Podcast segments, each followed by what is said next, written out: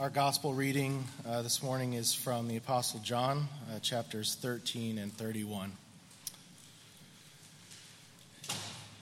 Now, before the feast of the Passover, when Jesus knew that his hour had come to depart out of this world to the Father, having loved his own who were in the world, he loved them to the end. During supper, when the devil had already put it into the heart of Judas Iscariot, Simon's son, to betray him, Jesus, knowing that the Father had given all things into his hands, and that he had come from God and was going back to God, rose from supper. He laid aside his outer garments, and taking a towel, tied it around his waist. Then he poured water into a basin and began to wash the disciples' feet and to wipe them with the towel that was wrapped around him. He came to Simon Peter, who said to him, Lord, do you wash my feet? Jesus answered him, What I am doing you do not understand now, but afterward you will understand. Peter said to him, You shall never wash my feet. Jesus answered him, If I do not wash you, you have no share with me. Simon Peter said to him, Lord, not my feet only, but also my hands and my head. Jesus said to him, the one who has bathed does not need to wash except for his feet, but is completely clean. And you are clean, but not every one of you. For he knew who was to betray him. That was why he said, Not all of you are clean. When he had washed their feet and put on his outer garments and resumed his place, he said to them, Do you understand what I have done to you? You call me teacher and Lord and you are right, for so I am. If I then, your Lord and teacher, have washed your feet, you also ought to wash one another's feet. For I have given you an example that you also should do just as I have done to you. Truly, truly, I say to you, a servant is not greater than his master, nor is a messenger greater than the one who sent him. If you know these things, blessed are you if you do them. I am not speaking of all of you. I know whom I have chosen. But the scripture will be fulfilled He who ate my bread has lifted his heel against me. I am telling you this now before it takes place, that when it does take place, you may believe that I am He. Truly, truly, I say to you, whoever receives the one I send receives me, and whoever receives me receives the one who sent me. When he had gone out, Jesus said, Now is the Son of Man glorified, and God is glorified in him. If God is glorified in him, God will also glorify him in himself and glorify him at once. Little children, yet a little while I am with you. You will seek me, and just as I said to the Jews, so now I also say to you, Where I am going, you cannot come. A new commandment I give to you, that you love one another. Just as I have loved you, you also are to love one another. By this, all people will know that you are my disciples, if you have love one for another. This is good news.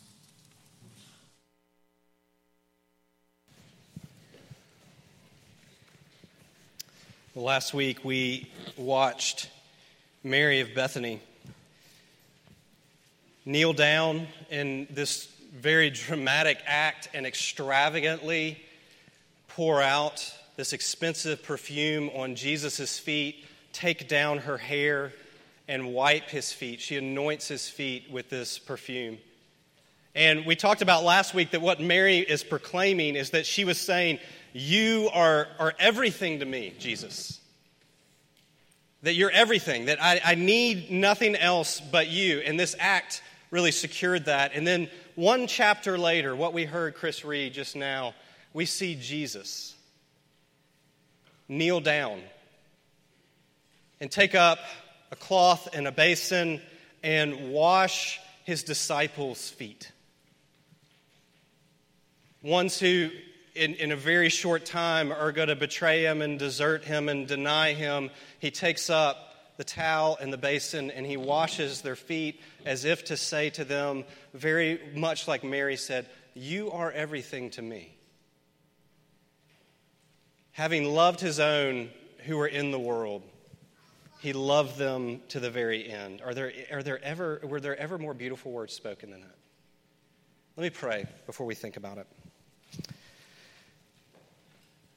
Father, it is hard for us to comprehend this passage. Many of us have, have heard it maybe hundreds of times before. We've maybe thought about it, studied it even. Um, but Father, I pray that you would help us this morning to see it with new eyes. I pray that um, you would speak to us by your Spirit through your word, that we might truly see Jesus, that we might, we might see and know that he is the Christ, the Son of God, who has come into the world, and that by believing in him, we might have life in his name. We ask this not for our sakes, but for your glory. It's in Jesus' name we pray. Amen. Have you ever just felt dirty? Have you ever felt like disgusted with yourself? Have you ever, you know, sometimes I'll meet with people, and what I can tell is they're sort of hemming and hawing around something um, that they're speaking about the thing, they're, they're kind of avoiding the thing they really want to speak about. But what I can tell is that they want to talk because what they feel is they feel dirty.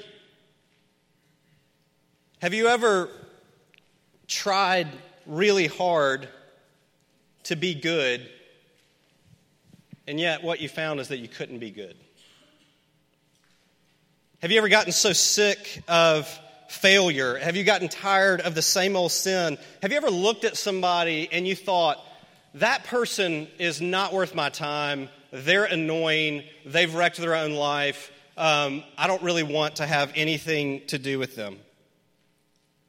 Have you ever been so mad at somebody you've, you claim to love, your spouse maybe, or one of your best friends, and you got so mad at them that you said the very thing to them that you knew would hurt them the most, would destroy them. Have you ever lived in secrecy? Have you ever lived with secrets that you felt if you would if they were exposed you would be rejected. And so you continue to live in secrecy and you don't want anybody to find out about this burden that you're carrying. Have you ever run to some sort of um, vice? Whether it's food or alcohol or pills or pornography, because you were just so mad at yourself and at other people and at the world and at God that you wanted the pain to stop.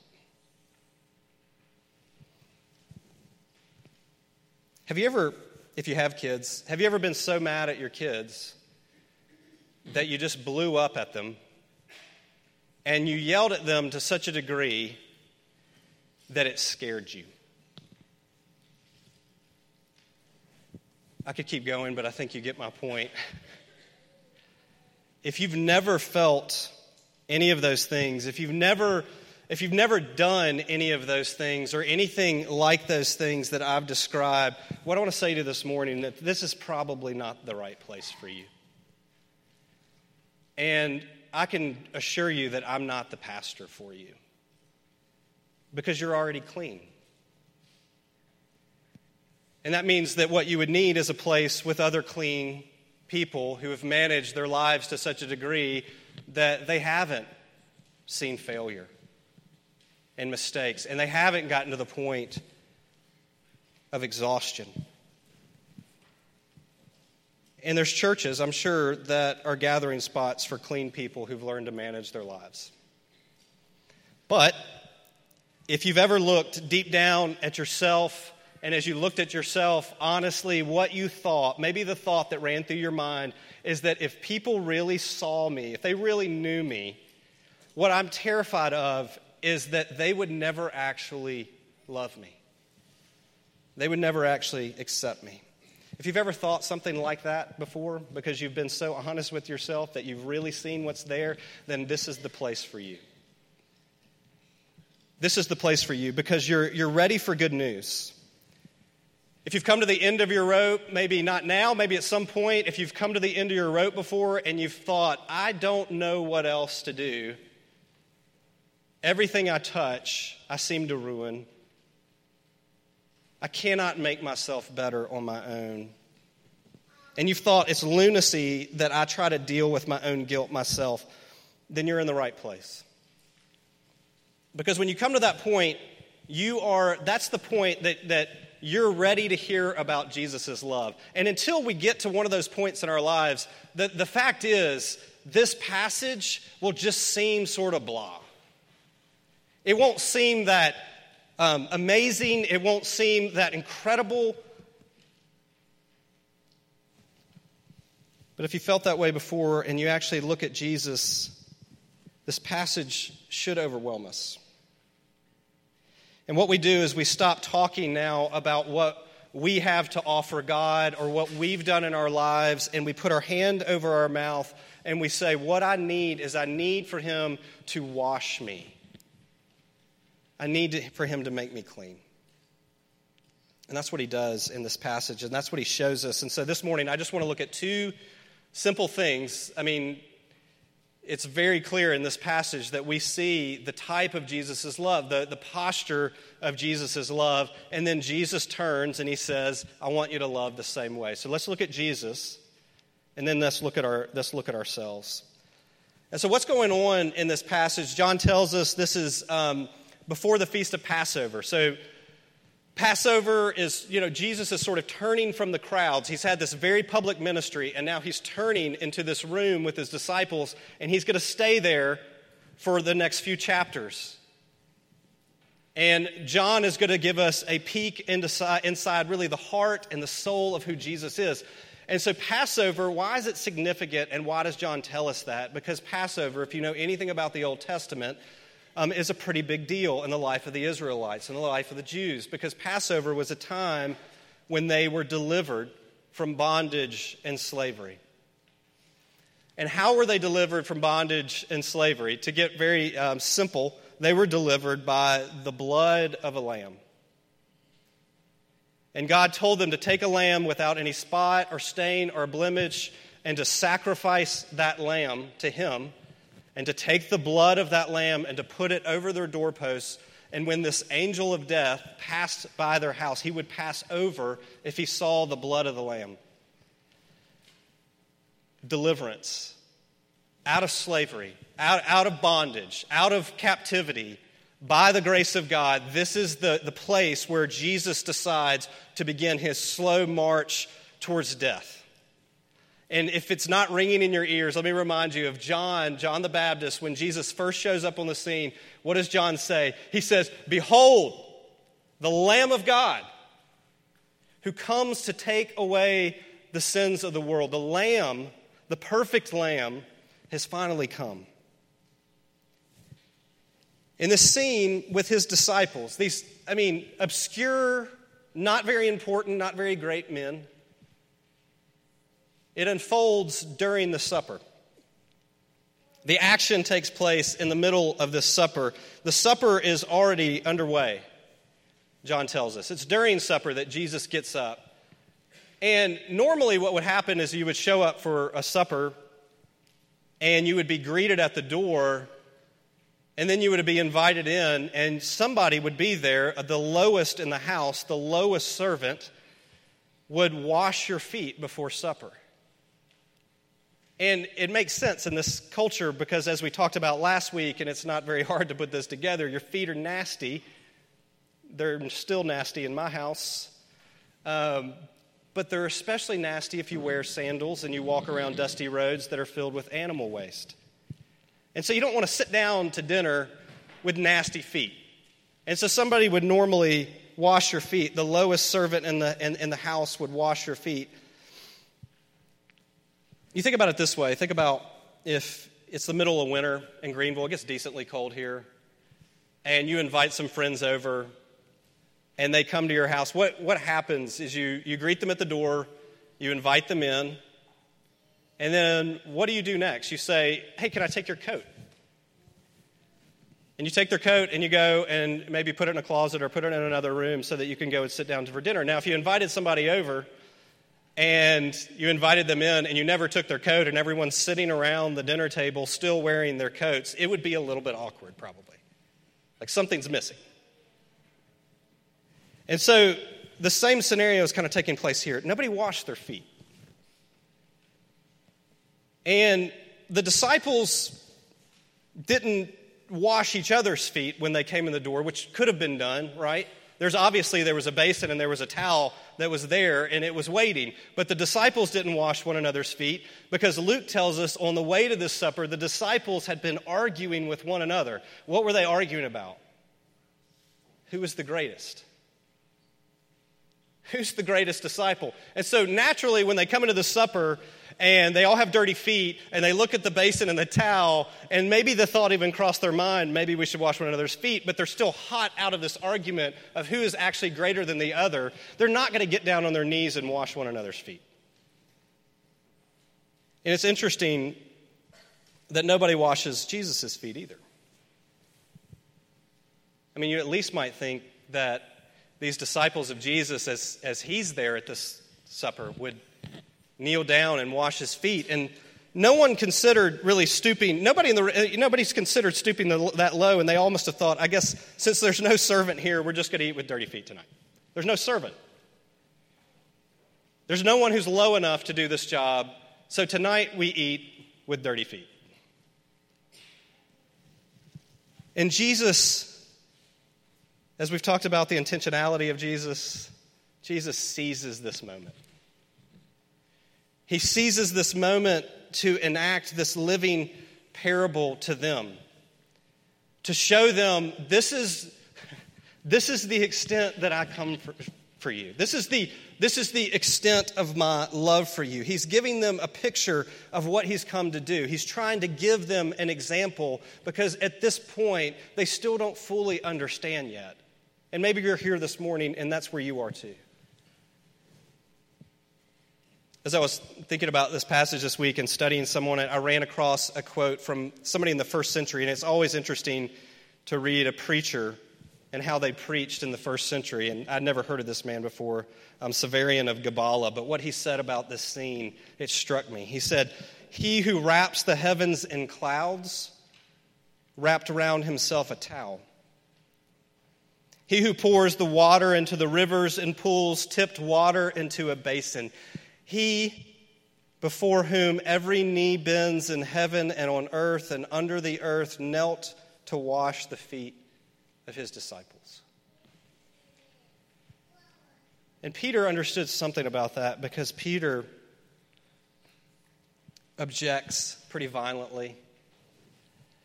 And Peter says, You're going to wash, you're going to wash my feet.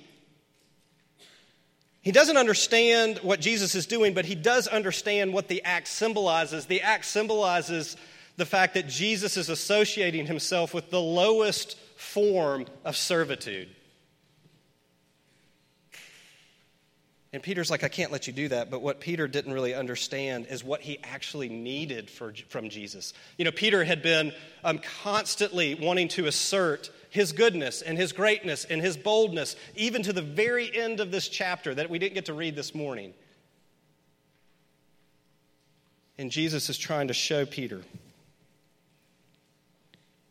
He says, What I, what I am doing now, what I'm doing to you now, you won't understand, but after you, afterwards you will understand. You don't understand it, you won't get it now, but afterwards you will. And how many times in our life has basically Jesus been saying the same thing to us? Because we're saying, no, not that way. I don't want it to happen that way. I don't want my life to go this way. And he says, You don't understand. You won't understand now, but, but wait. Wait, and you'll understand. And Peter and the rest, if we read the rest of the New Testament, oh, they understood. They got it. They understood the words of Jesus that he says a little bit later in this gospel Greater love has no one than this, that someone lay down his life for his friends. That made sense now. And in not too long, as Jesus is on his knees washing their feet, Maybe they thought back on that moment because not too long Jesus disrobes again.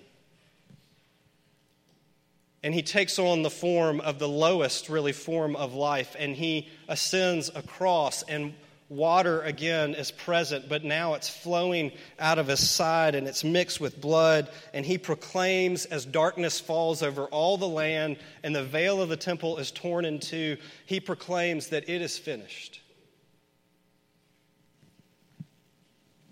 And at that moment, God turns his back on his own son. He forsakes his own son so that we will never be forsaken. And that is the washing that we need. And those who are washed with that blood are forever clean. We sometimes sing it. It's so strange, isn't it? We sing, There is a fountain filled with blood drawn from Emmanuel's vein, and sinners plunge beneath that flood. They lose all of their guilty stains. And so this morning, my question is what do you do with your guilt? We all have it. What do you do with it? Where do you take it? What do you do with your dirt? Do we, do we manage it ourselves in such a way that on the outside we look okay, people around us think that we're okay, and we sort of try to play the same game with God. You know, the good news this morning is that you don't have to play that game with God. He just says, Sit down and let me wash you. I think in light of this, it makes a lot more sense that John, who's writing this gospel and who was there and present in that room, that John calls himself in this gospel the disciple whom Jesus loved.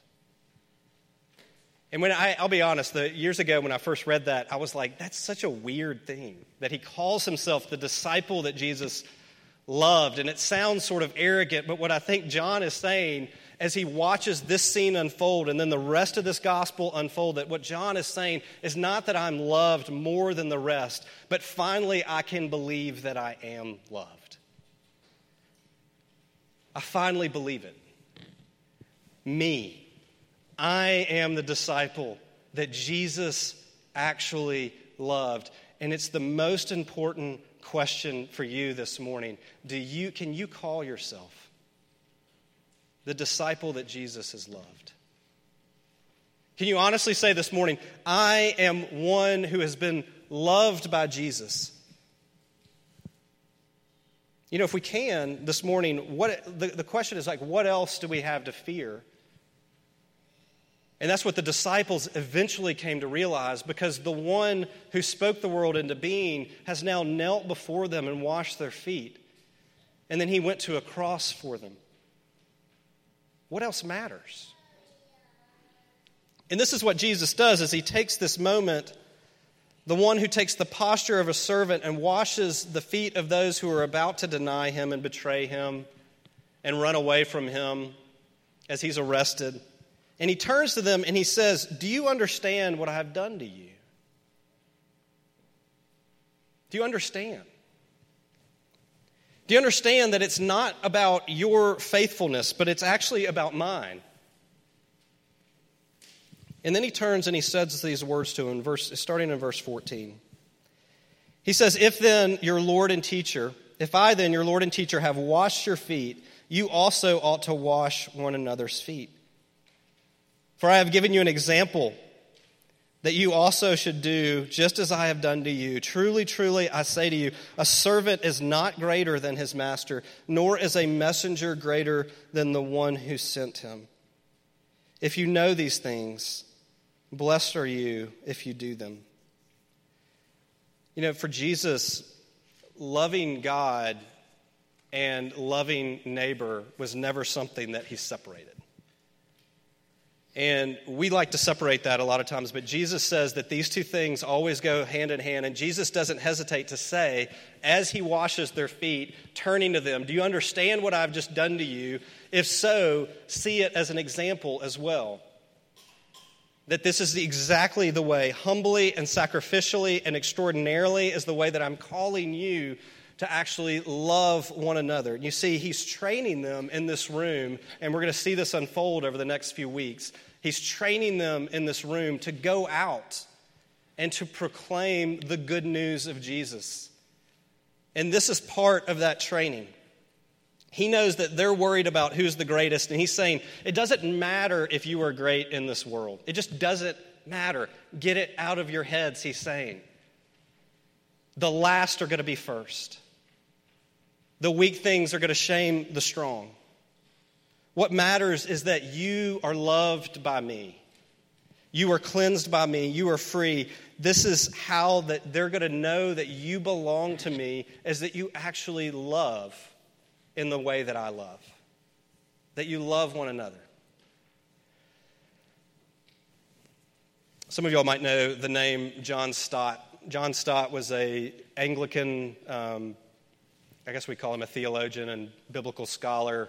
He died back in 2011, so a few years ago. And he was very well respected. And in fact, so much so that in 2005, Time magazine named him one of the top 100 most influential people in the world.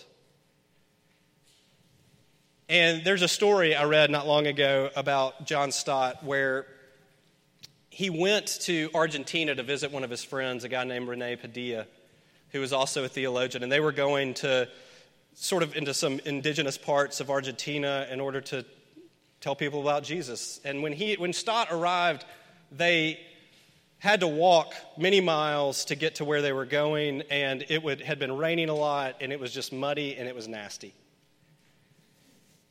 And they get there and they kind of conk out and go to bed. And really early the next morning, before dawn, Rene wakes up because he hears this scratching noise. He's like, What is that? He looks over and this top 100 most influential people in the world is down on the floor, kind of hunched over in the corner, scrubbing Rene's boots. And nobody would have known about it. Nobody, he, no, it wasn't something he was doing for the crowds. But Rene wakes up and he says, John, what are you doing? And he says, Well, your, your feet really don't need cleaning, but your boots sure do. And I wonder, like, what the American church would look like today if we really understood the way that I think John Stott understood that he was loved by Jesus. And that love actually propelled us towards one another. In a sacrificial, humble way. I mean, it's, it's, it's a sim- this is the simplest message I'll maybe ever preach to you. I hope it's, it's just that we love, we love each other the way that Jesus has loved us. But if we do that, we have to understand the way that Jesus has loved us. It has to astound us because we see how dirty we are. And so Jesus loved his own who were in the world. He loved them to the very end. So let me end by asking this question How do we love one another to the end? And that's what he's asking us to do. He's asking us the same way that I have loved you to the very end, I want you to love one another to the very end. How do we do that? I want to look at just three quick categories. And these aren't exhaustive by any way, any means, so I hope they include everyone to some degree. But the first one I want to think about is marriage. I know everyone in here is not married. I don't mean to exclude those who aren't, but a significant amount of you are. And what does this look like? I mean, this is a, a, relationship that we actually take vows in, right? This is actually somebody we choose to be with. We take vows saying that we'll love them to the very end of our life. This is, this is why I'm using this as the first category. And so often in marriage, what actually happens is that we only love the only other person to the extent to which we think they're loving us. Those of you who are married, you know what I'm talking about. Well, I don't want to go a little over and above because I see that they're holding back in the way that they're sacrificing for me, and I understand that um, if I do that, eh, I don't know if that will let them get away with something. And I just want to put back something so simple in your minds this morning that Jesus loved you, his enemy, not when you were lovely. And so, married folks, don't wait for your spouse to treat you the way that you think you deserve to be treated. Love them today the way that Jesus has loved you. That's uncomfortable, it's sacrificial. It's not doing something to earn God's merit, it's understanding God's love and letting it flow out into your life. You know, if we can't sacrificially love in marriage, is there any hope for us who are married for loving outside of that relationship? It's pretty hypocritical of us if we don't sacrifice for our spouse and yet maybe we claim to have a heart for justice for the world. What about in the church?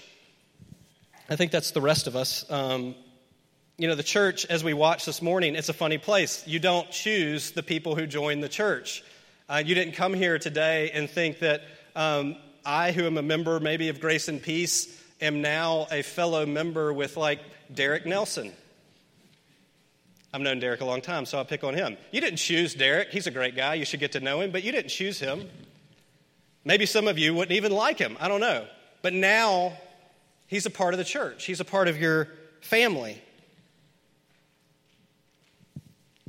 How do you wash the feet of the person? This is my question for you this week and next and the week after. How do you wash the feet of the person in your neighborhood group who annoys you? Because they're there, right? The one that you don't connect with, the one that um, maybe bothers you. How do you show, instead of waiting for what I'm getting, how do I move towards the person um, maybe that most, I think most doesn't deserve to be there. How do I show kindness to the person in the church that maybe you're jealous of? You look around this room, I think there's a lot of people who um, are great. And it would be easy to look around and say, I'm kind of jealous of them. I'm jealous of their gifts. And what happens sometimes in our minds as we begin to tear them down in our minds because we want to bring them down to our level. What would it look like to wash the feet of the person that you're jealous of? What would it look like to be patient with everybody in the church, with the church itself, when it doesn't suit you? Or when it's not going the way that you wanted it to go, or if you say, This isn't what I signed up for, and things aren't working out, so I'm just going to silently slip away. Because there's other churches, and I can just go and I can go find another.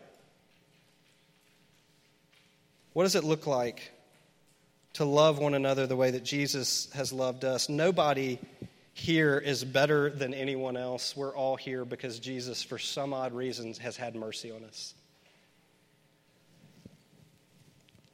Let me end with this. What about our neighbor? What about those who are outside of the church? Maybe outside of these walls? How do we, how do we love them? How do we wash, how do we wash their feet? You know, there was a, a religious expert of the law who came to Jesus one time and asked him that question Who is my neighbor? And Luke tells us that he asked this question because he wanted to justify himself, because what he thought is, well, I already love and serve my neighbors because my neighbors are the ones who are just like me. They're the ones who are all around me. And Jesus answered his question by telling him the parable of the Good Samaritan. You remember this parable? I mean, Jesus takes, first of all, he takes the person that was despised by Jews, seen as one who corrupted their religion, known as half breeds, um, who intermarried with pagans, and he takes him and puts him as a picture of one who is loving his neighbor well because this Samaritan is good because he stops and he helps one who is in need. That one happens to be a Jew. That he shows kindness. And I wonder what Jesus, you know, it's this, I, I would love to see the, the look on the face of the religious expert of the law when Jesus answered with this parable. And I wonder what Jesus would say to us in this room today if we were to ask, Who is my neighbor? Who is my neighbor? You know, the Samaritan quite literally washed the feet of someone who despised him. That his whole, that whole race despised him. And so many of us today in the church, I'm talking to us, we wail and we moan and we complain about what is unfair to us and our culture. Instead of ever dreaming of taking one step maybe towards those who could be considered our enemies and attempting to love them. And instead, we more quickly pick up stones to throw at them, or we pick up our phones to rant about them on social media. It shouldn't be that way. It should not be that way among Christians. Your neighbor isn't just your spouse, and it's not just your kids, and it's not just the person on the pew, it is also the crack addict down the street. It's also the person who is not the same race of you it's also the conservative or the liberal. What Jesus is saying in that parable is that these are all your neighbor. How do we do that? Don't take your eyes off Jesus. Think about him kneeling. Enter into that scene. Think about what it meant for him to kneel and wash their feet in the flesh. Think about what it meant for him to hang upon a cross. Jesus is saying to us this morning, to whom he has showed mercy, Do you understand what I've done to you? Do you understand? Do you understand this morning what it means that I love you? The extent I had to go to in order to show that, but also to secure that to you. And then he's asking us that question if so, where does that love lead you? How does it change you this morning? Let me pray.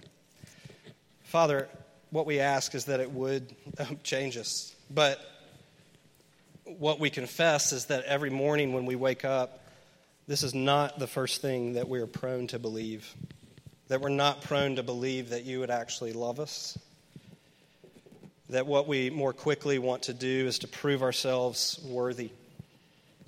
And so, Father, um, this morning, even as we come to this table, as we commune with Jesus, as we taste and see that you are actually good, I pray that you would continue to change us, that you would soften us,